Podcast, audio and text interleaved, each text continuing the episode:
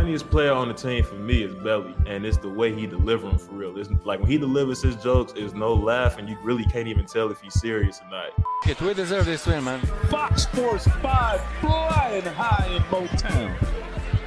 Oh my goodness. I'm feeling great, man. I'm feeling the best I've ever felt. I'm excited. I'm, I'm all about winning. I know that the fans here are extremely loyal and passionate. And just like them, I, I want to become not just a playoff team, but a, a sustained playoff team and eventually get back to some of that championship success and contention.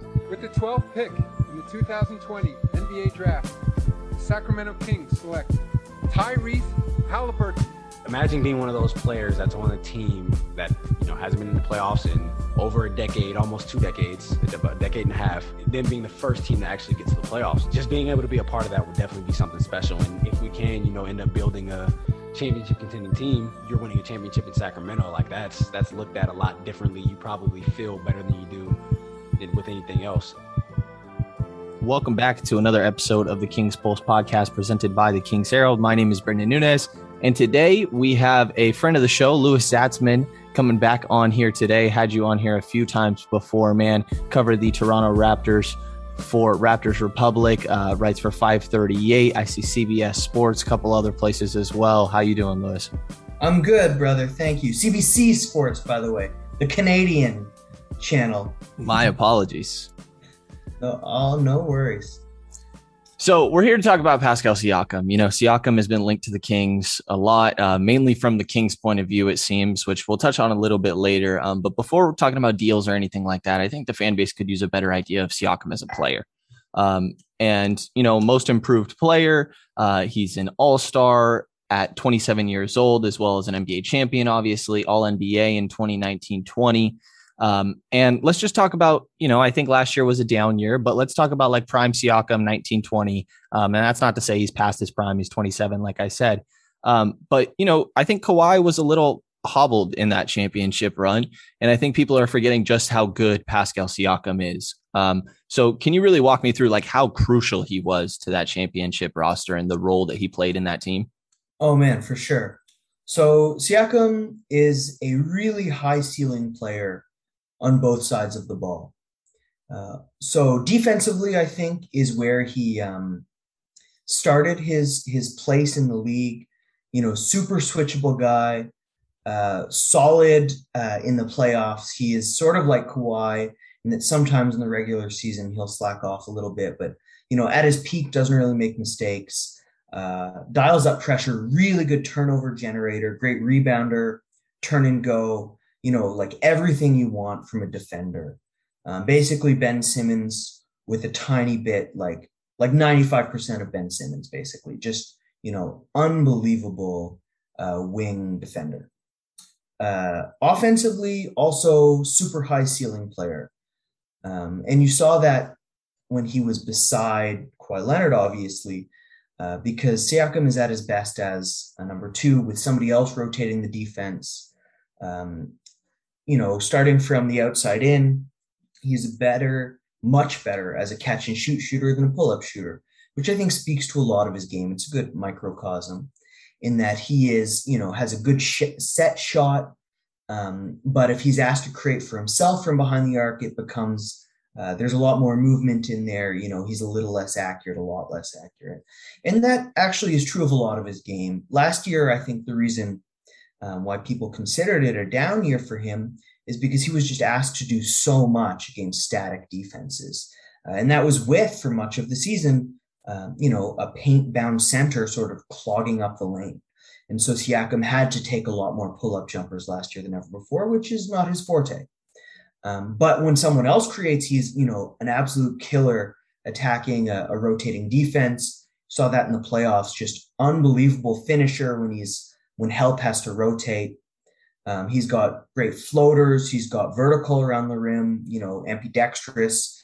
Got a little bit of a post game uh, best when he has a smaller guy on him. He's not wonderful at posting up a bigger guy and facing up, uh, but he just does so much. He's a plus passer. And so if you put him next to someone like, say, De'Aaron Fox, uh, he would just unlock so much of the offense. You know, they'd go from a good offense to a great one. Um, unfortunately, Siakam can't be had without De'Aaron Fox. We'll get into that a little later, I think. Uh, and that's when he's limited. He's still an excellent player, all star level player, but without another all star, someone who handles more of the ball handling duties, that's when he's just, you know, uh, a standard all star rather than an elite all star, so, so to speak. So, what's interesting to me as somebody that didn't watch that much of the Raptors last year, um, like why was Lowry or or Fred not that guy last year that was more so initiating rather than Pascal? Well, they were, but they just didn't play a lot together. You know, Siakam, Fred, and Kyle all missed, you know, 20 plus games. Um, have to check those numbers, but thereabouts. And a lot of those uh, those, those absences came uh, different games. And so often, you know, Siakam played and the other two didn't, or vice versa. When they did play together, the Raptors were fantastic. You know, their net rating with Siakam alongside Lowry was actually about the same as it was in 1920 um, a little bit worse. A, a, lot of that had to do with um, with the center spot. Um, but when they did add Khem Birch, for example, they were better. Um, Siakam, the few games Siakam, Lowry, Birch played together, they were fantastic, better um, three player net rating than they had in 1920. So a lot of it was just absences, injuries, COVID really hit the team hard. Uh, so I think a lot of Siakam's step or you know perceived step back was much more contextual than an actual change in his game. Yeah, it makes sense. And context is huge, obviously, with Toronto's last season being played in Tampa and and all of that stuff going on. Um, how good of a defender do you think he is? Um, I, I, know you really talked it up at the beginning there, but just to dive into that a little bit more, I think you know the Kings fan base is talking a lot Siakam versus Simmons, and I think people give the edge to Simmons on the defensive end. But um, like you, you touched on the switchability of Siakam, can you just dive into that a little bit more and how it compares to his off-ball defense? Yeah, Toronto uses him as a weapon on ball. In that, when teams run that, um, you know, three man weave to like hand off against switches and just attack an individual, as teams do a lot in the playoffs, Toronto will switch Siakam onto the ball through each action. You know, they are totally comfortable him guarding one through four, uh, switching onto fives, you know, at times, preferably not, but it'll, if it happens, you know, not a downside for Toronto. They just don't want to do it 20 times a game. But he creates turnovers. You know, he is such an unbelievable recovery speed that he'll sink into the lane, clog it, try to strip the drive, be able to recover up to the corner and block a three. You know, he uh, is unbelievable both at stymieing a guy and helping at the same time or, or you know a, a moment later and if it sounds like i'm describing ben simmons it's because they both have the same strengths um, I think Siakam doesn't do it as consistently in the regular season. Is a reason why Ben Simmons, you know, has that edge. Also, Ben Simmons is maybe uh, uh, a beat stronger than Siakam. I wouldn't say he's longer or more explosive, but but stronger than Siakam, which matters on the defensive end. Uh, so that's why I said 95% of Simmons. I mean, I don't think Simmons really is a significantly better defender. They're both elite all world top 10 NBA defenders um, at their best. And Siakam is just, Toronto unlocks him in the playoffs to just wreak havoc.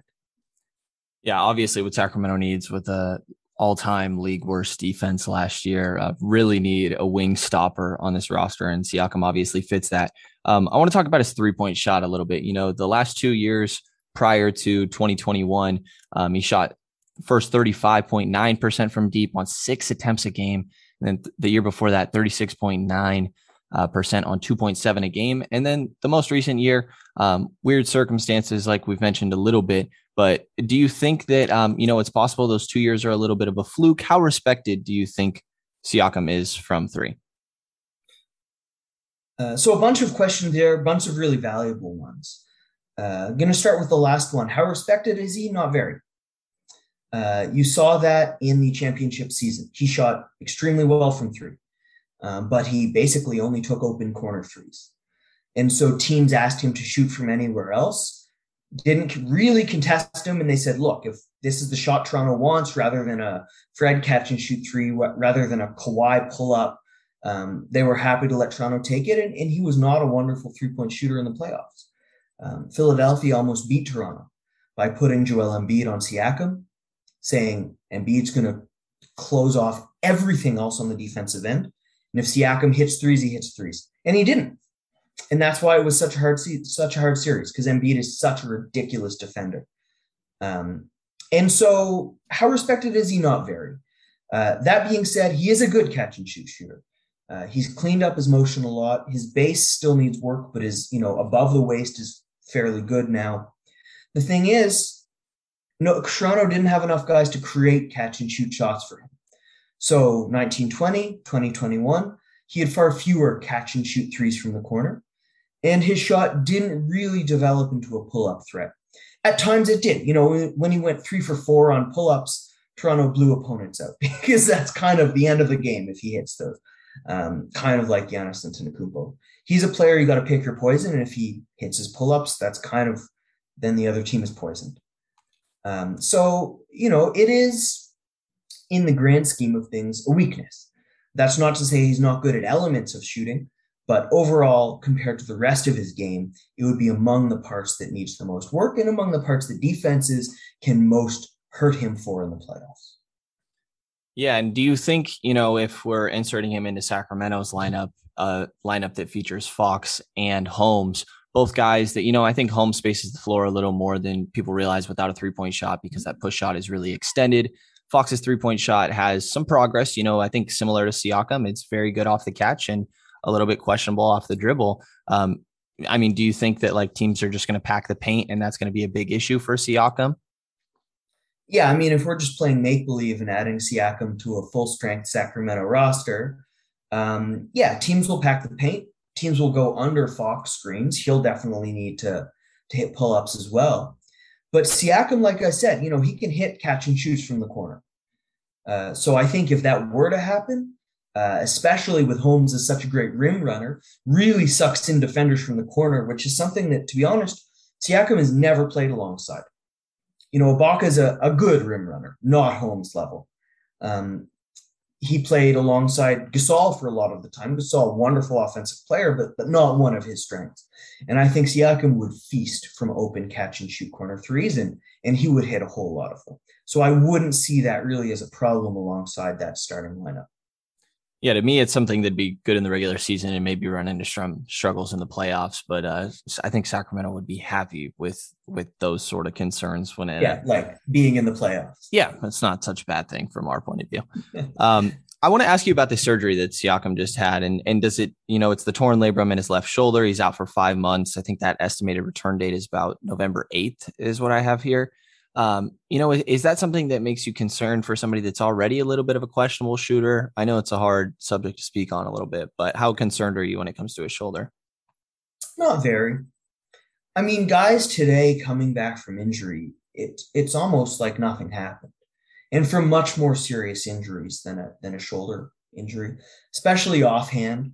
I don't think it should affect him too much. I mean, immediately when he comes back, yeah, it should affect his post game a little bit his handle has some looseness at times. It should affect his handle a little bit as well. But long term, no, I, I don't think it'll affect much of his game at all.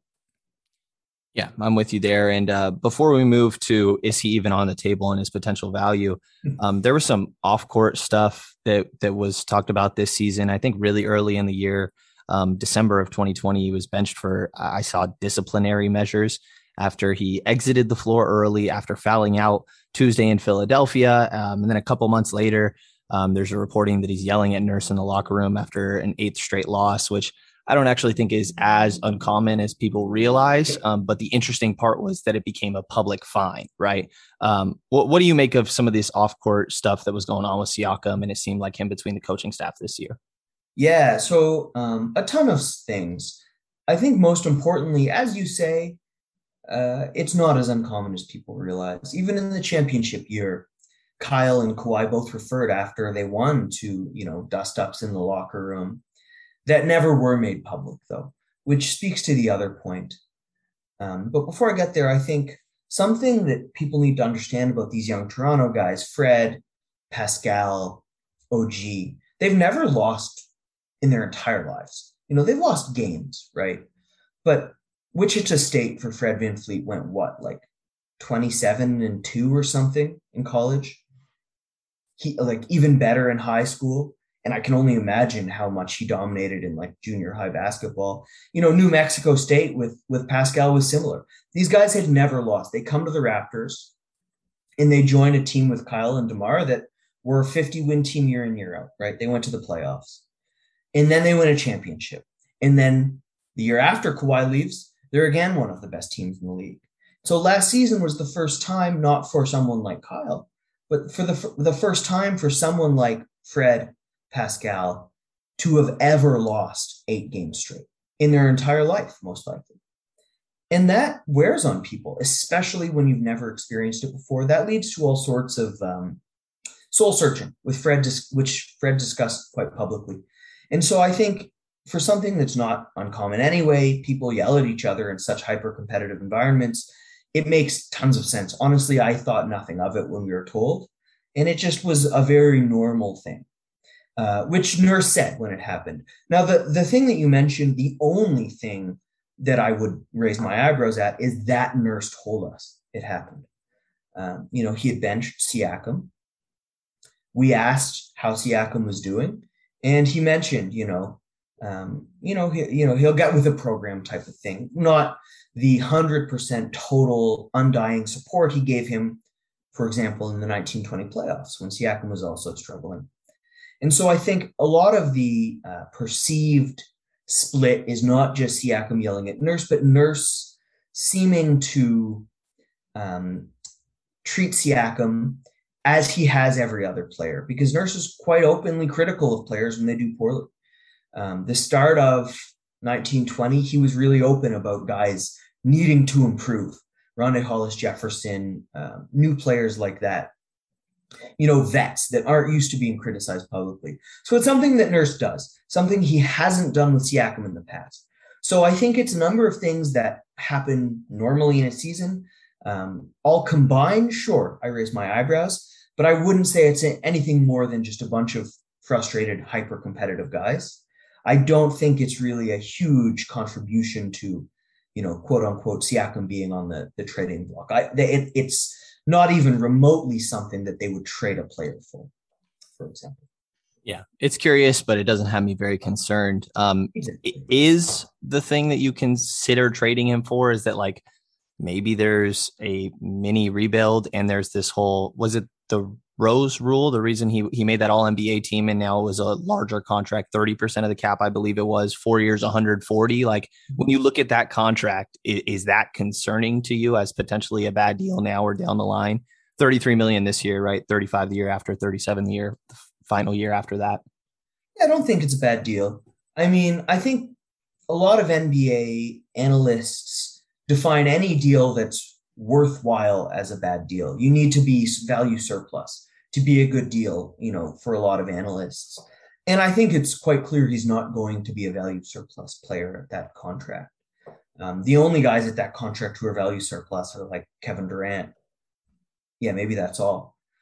Um, so, you know, but that's not the only place you can have better play per dollar is a max contract. Most teams don't. You know, most teams, when they give out a max contract, expect that guy to fulfill it, maybe slightly underplay it, and they get the value surplus from the rookie deals, from the mid-range deals. Like something like OG Anunoby is on a much lighter deal. He's going to massively outperform it. Same with Fred Van VanVleet. So no, I don't think it's a bad contract. I think it'll be very tradable no matter what.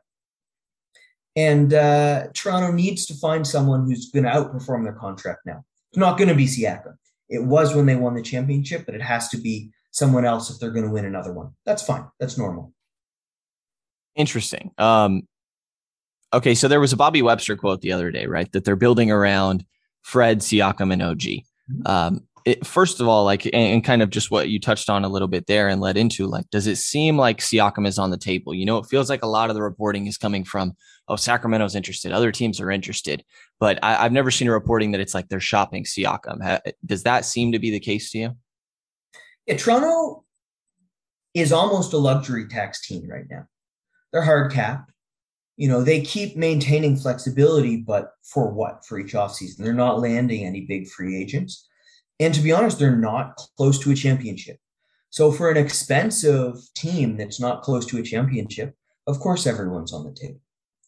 You know, when they were a championship team, these guys were untouchable because they were already there. Uh, so now that they aren't close, of course Siakam's on the table, but no more than any team that's not close to a championship. They're not shopping him any more than, you know, the Kings are shopping De'Aaron Fox, which is not really at all. But if someone swept in with a Godfather offer, they'll take it. So this is where it's very difficult for the Kings to actually put together a package for Siakam because trading him, Masai Ujiri hates losing trades. I mean, almost never has done it. Uh, trades are a way to build team value and not lose it. And Siakam, as you mentioned, is injured. The perception of him is the lowest it's ever been, even though I think he actually had a, an excellent year last year when he was on the court. And so trading him now would be, I think, about as foolish as it could be for the Raptors. And that's why I don't think it'll happen because his perceived value is so far from what his uh, potential value would be if they just waited for him to come back healthy and dominate. So this is so funny to me because everybody, all of Kings fans have been throwing out Buddy Bagley in picks for Simmons, Siakam, and like to me, it's just been like, how in the world is this ever enough? I don't think Buddy or Bagley are particularly interesting. Like you'd have to really be a situation where, um, I mean, Toronto's kind of interesting for Bagley, right? Like a good development um, history, so that's kind of interesting. Like I think Buddy maybe in Philly because you're so desperate for shooting, but like it has to be specific fits for guys that. I mean, Bagley is kind of just a throw in to me at this point. Maybe a little bit more than that. I think Buddy's a bad deal. Um, so like it's crazy. Is it crazy to think Buddy Bagley say two unprotecteds and a swap in between so you get control for the next three years? Like, is that in the ballpark, you think? Look, I like both guys. I think I might even value them higher than you. Um, Buddy, uh, I'm actually writing a really deep dive right now about pull up shooting and the role it will have in the future for the league and, you know, determining wins.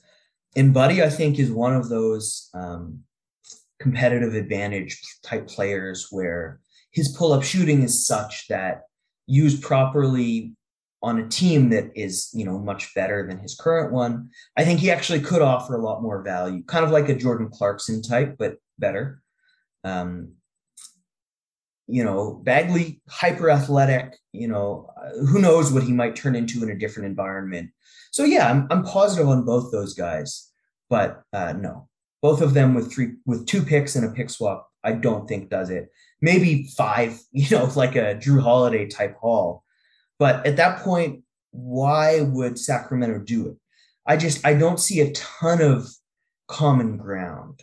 Um, if Siakam was 22, maybe maybe it would make sense for Sacramento. But the way it currently stands, I that's another reason I don't think Siakam will be traded because I think the teams that would be interested in him don't have even remotely close to the haul, and the teams that could afford him won't want a guy that's already 27.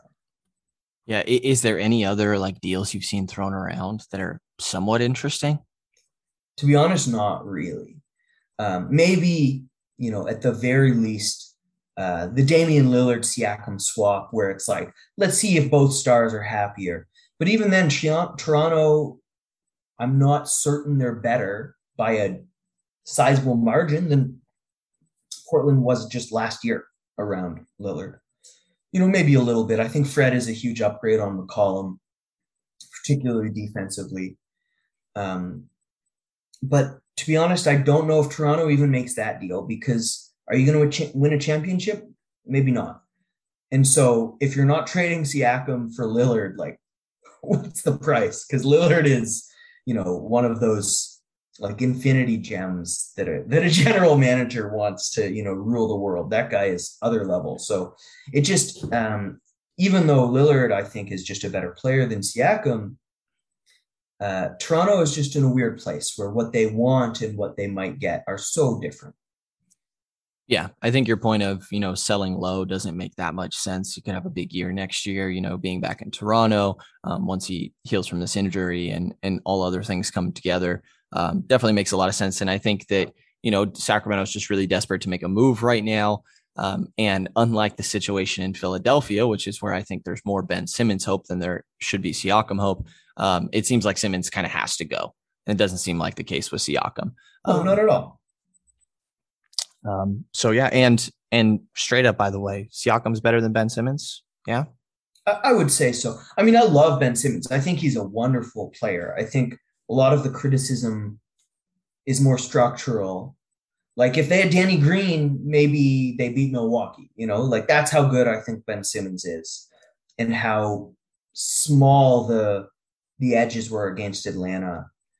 Um, but I do think Siakam's a better player. I just think they're both unbelievable. Yeah, I am with you. Um, but yeah, it doesn't seem like the most likely deal um, from my point of view. Last thing I want to ask you here, Louis, uh, did a lot of draft coverage on this pod. Were you ex- were you excited for Scotty at four? Did you want him to take Suggs? How were you on draft night? So drafting is like probably my weakest point as a journalist. Uh, I cover it a little bit for sure, but I'm not one of those guys who's combing through film. I comb through film after. You know, once the Raptors pick a guy, then I watch all the games and Right. learn and write. And beforehand, I'm not doing that for 20 different drafting candidates. Um, I'll leave that to the Blake Murphys of this world. Uh, so I was surprised when they took Barnes. I thought something like that might be coming. You know, when there's smoke, there's fire. There's definitely a little smoke. Toronto was going to go off the board, but I I wasn't in any situation to criticize. Um, and having seen a game from Barnes, I get it. I mean, You have to love him. You have the the, energy is ridiculous. yeah, and and the guy is one of those players who maybe it doesn't pan out. You know, there's always different universes where different players become different things. But oh my God, he could be something we've never seen before, uh, which hard to turn down. Yeah, how where do you stand on the whole versatile lineup of Siakam, OG, um, Scotty? I saw some Raptors covers kind of being a little bit critical and skeptical of that idea. Yeah, Toronto. So it's interesting. Again, this goes back to the pull up thing. Toronto seems to be building um, by zags, while the rest of the league is building by zigs. Um, that makes no sense. Let me explain. Uh, I think teams have been monopolizing or uh, overvaluing shooting for some time, or at least highly valuing shooting. Maybe the most important skill teams draft for right now. Uh, and I think Toronto has decided, look, we can we can build catch and shoot shooting. Um, that's something that we're confident a guy doesn't have to have coming here, and we can make it happen. Uh, you can just look at OG Anunoby, Pascal Siakam, Norman Powell. I mean, a lot of guys have become killer catch and shoot shooters on the Raptors that just weren't before. And so they have decided to value other qualities higher, you know, feel, intelligence, something that the Raptors have really seemed to value more than shooting. At the same time, pull up shooting is something the Raptors have not shown they can teach. And it's something that may not be enough for a team to win. You know, Damian Lillard, second best pull up shooter of all time, uh, he hasn't won a championship. So it's not sufficient for winning, but it is necessary. Unless you have a pull up shooter at bare minimum, then you can't win a championship. You know, that's why Khris Middleton closed games for Milwaukee. Um, Kawhi Leonard did that for Toronto in the playoffs. In Toronto right now doesn't have a pull up shooter of that caliber. So Malachi right, Flynn. yeah, Malachi Flynn. and Fred VanVleet's getting a little bit better and a little bit better. And maybe he'll end up being like a 38% pull up shooter on seven a game, and then you're fine. But uh, as it stands, they don't have a lineup, I think, that could win in the playoffs with those three alongside each other. Not to say that lineup won't develop. You know, maybe OG becomes a pull up shooter. Maybe Fred takes a step forward. So it's possible. But I think they're missing an ingredient, one ingredient for that lineup to become the true lineup of death people are making it out to be. Yeah. Well, that is all I have for you, Louis. I really appreciate you coming on the show, man. Um, I would be ecstatic at Buddy Bagley in three firsts, and I think you would be understandably annoyed. So I'm gonna I'm gonna keep praying for that one, but don't see it as likely. Um, thanks a bunch for coming on, Louis. I appreciate it. It's man. always a pleasure, man. The Kings are uh, super fun to talk about. Fox is one of my favorite guys. I'm sure we will end up having you on again. And anybody not following Louis, it's at Louis Zatzman on Twitter. Um, thanks to everybody for listening to this episode of the King's Pulse podcast. Check out all the work going on at the King's Herald. Uh, take a look at the Patreon to support local independent Kings coverage. And if you enjoyed this episode of the King's Pulse podcast, please subscribe, rate, and review. Hear from us again in the next couple of days.